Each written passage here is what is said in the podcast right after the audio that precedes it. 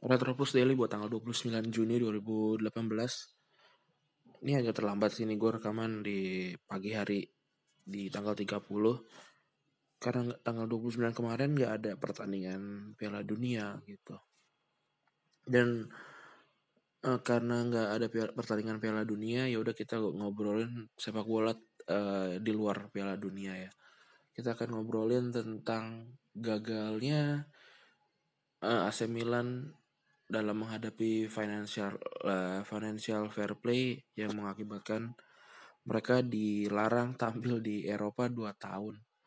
Sebenarnya sih gak usah dilarang juga kayaknya AC Milan selama 2 tahun gak akan masuk Eropa gitu.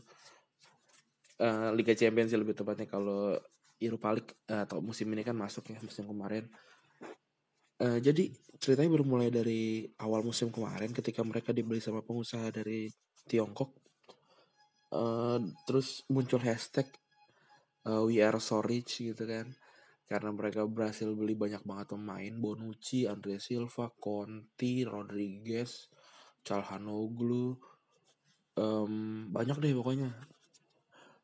Terus uh, mereka juga udah sadar kalau itu akan melanggar financial fair play kalau misalkan mereka nggak lolos Liga Champion gitu. Karena karena kan hadiah Liga Champion akan menutupi hutangnya financial fair play ini gitu. Dan ya nggak lolos Liga Champion gitu. Ya udah akhirnya harus uh, berkutat dengan financial fair play menyebabkan tidak bisa ke Eropa gitu. Nih gue lihat timeline sih seru banget sih karena banyak teman-teman gue yang uh, fansnya Juventus dan Inter gitu. Jadi pada ngecengin lah lucu gitu. Apalagi uh, karena apa jokes ya mereka sendiri yang hashtag we are sorry itu. Dan kalau nggak salah sih kayaknya AC Milan juga bakal dilego lagi 500 juta euro ke pengusaha Amerika kalau nggak salah. Apa eh pengusaha Amerika keturunan Italia kalau nggak salah kayak gitu. Um, 500 juta sih kecil sih.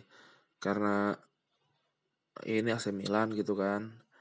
Dan utang AC Milan kalau salah 302 euro plus 78 juta uh, bunganya gitu. Jadi 380 juta euro. Which is harga AC Milan cuma 120 120 juta euro gitu kalau kalau dilihat-lihat.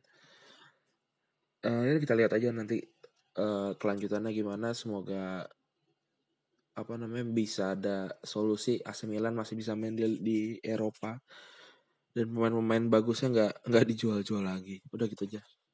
Bye bye